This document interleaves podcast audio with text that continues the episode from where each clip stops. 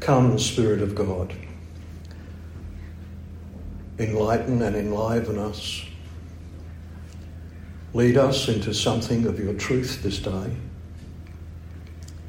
Bless my humble words and the reflection of all here gathered, that we may bear fruit, fruit that will last. Amen. When someone is bereaved in our culture, you often hear the word closure. You know what I mean? People speak about closure. It's been my experience in my own bereavement and that of many I've counselled that when a loved one or someone really close to us has passed, closure isn't really possible. I doubt it ever has been. Hence, we as Christians speak of continuity, we speak of the hope of resurrection and reconnection and eternal life, which is actually the opposite of seeking closure.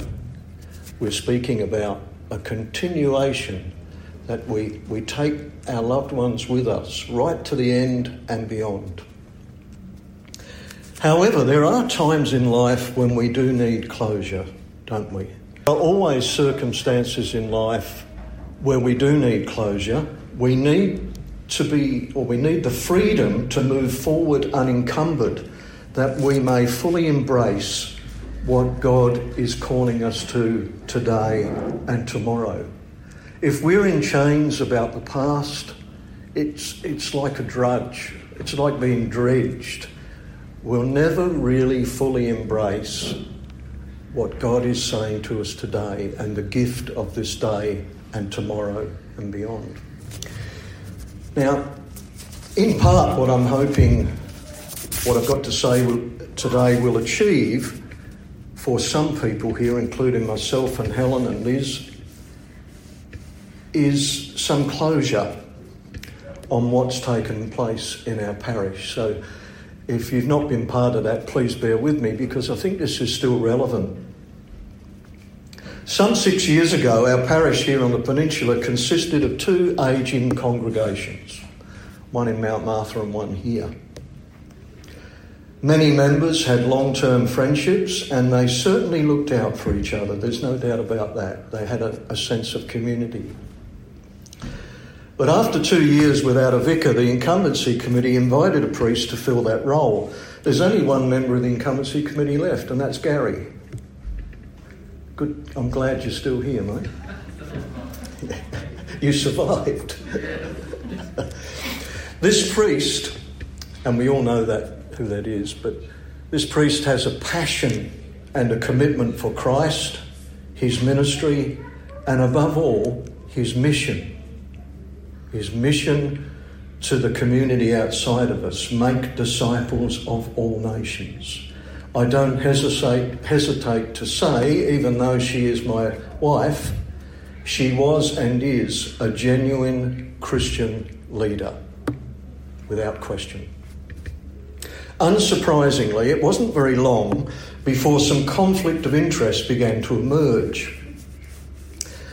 As it seems to in every human community, to be honest, eventually there's always conflict, and whether that community is Christian or not. We only have to look at our political groups, our corporate executives, and even our football clubs, especially mine. Non-stop conflict.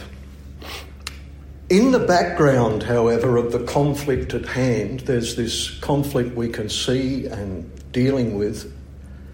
There's always a background, and in the background, we cannot underestimate the current pressures within our culture, which particularly weigh heavily upon the clergy to some extent, more so than the laity, because of our vocation.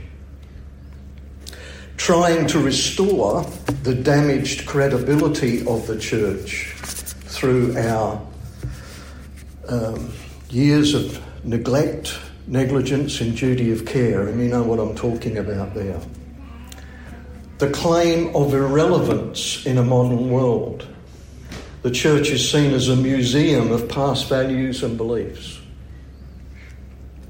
However, in addition, there is a growing search for a different way of living among us today in Australia.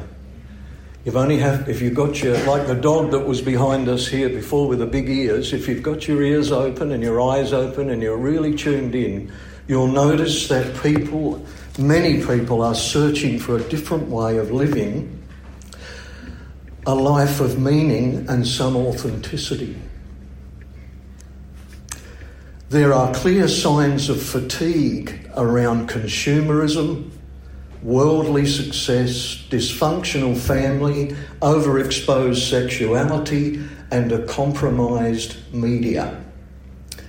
They look very tired, I must say. So people are searching, and if we're to maximise the opportunity for the kingdom of God, we must be living every hallmark of the risen Christ in our lives. And we must be connectable for the contemporary world. We must make sense. We must have an appearance that they understand and can join with. Now, in keeping with our gospel passage, some of us gathered here today and others no longer here have been through a perfect storm. I think that's the right term for it. One of those times in life when numerous elements merge and cause a raging turmoil. Now, when that happens, some like to blame personalities, especially leaders, but in actual fact, do you know that is really true?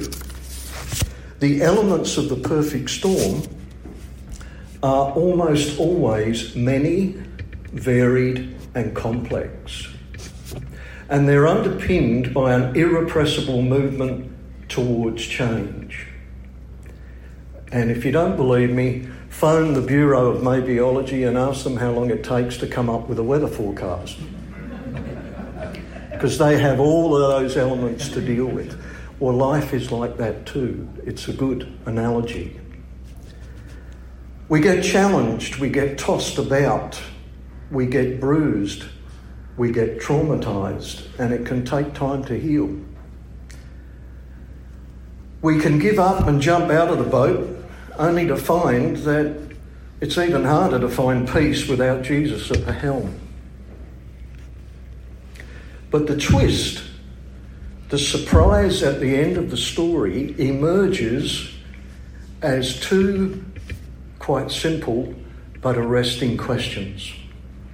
Why are you afraid, and have you still no faith? Why are you afraid, and have you still no faith?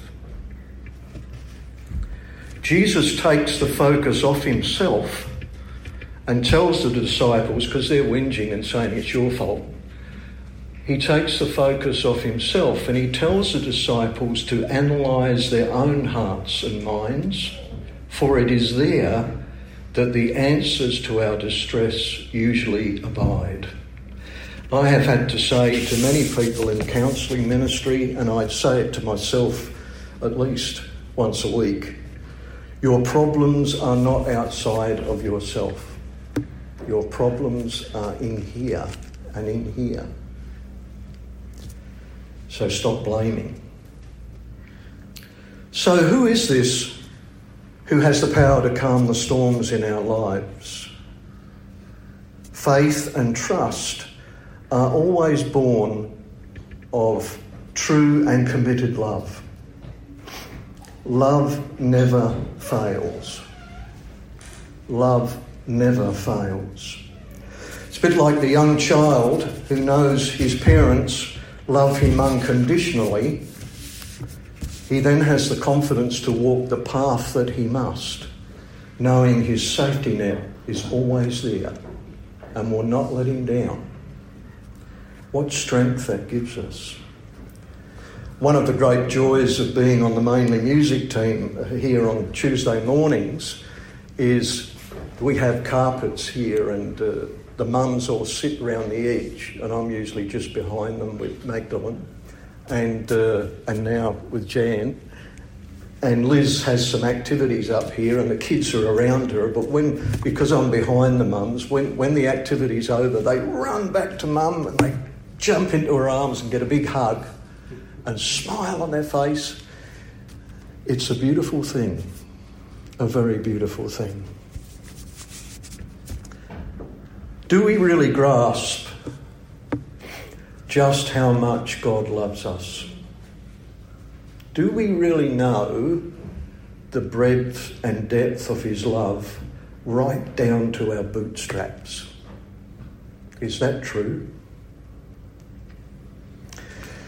About 12 years ago, while I was working as a counsellor carer in the haematology wards at the Mater Hospital in Brisbane, I was there for about 9 years, one day we had a perfect storm. The worst day I can remember.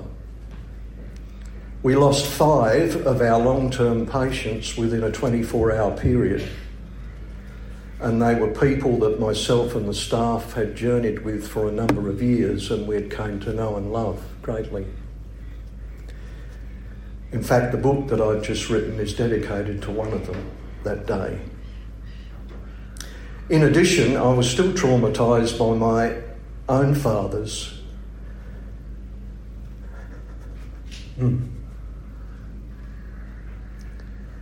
At that time, I was still traumatised by the passing of my own father.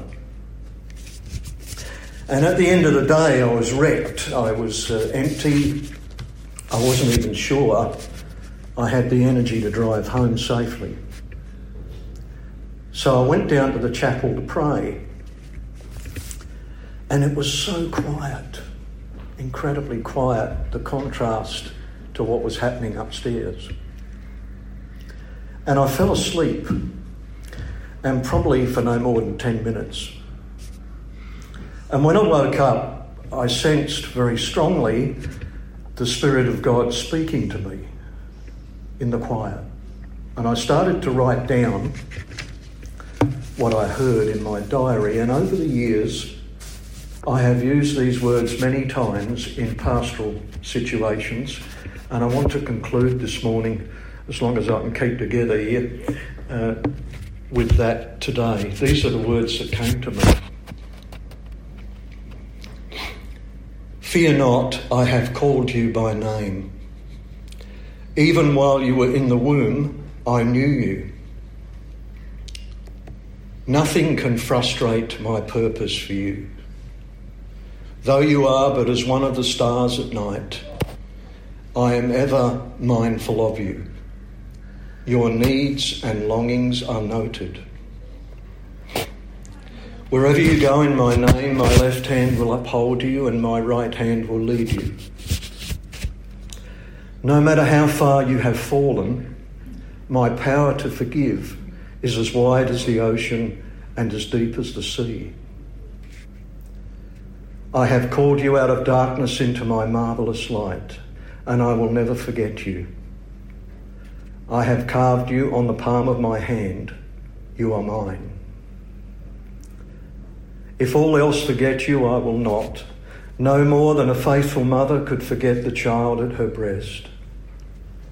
My plan for you is abundant life both now and unto eternity. You shall never really die. So be not afraid, for it is my Father's pleasure to give you of his kingdom.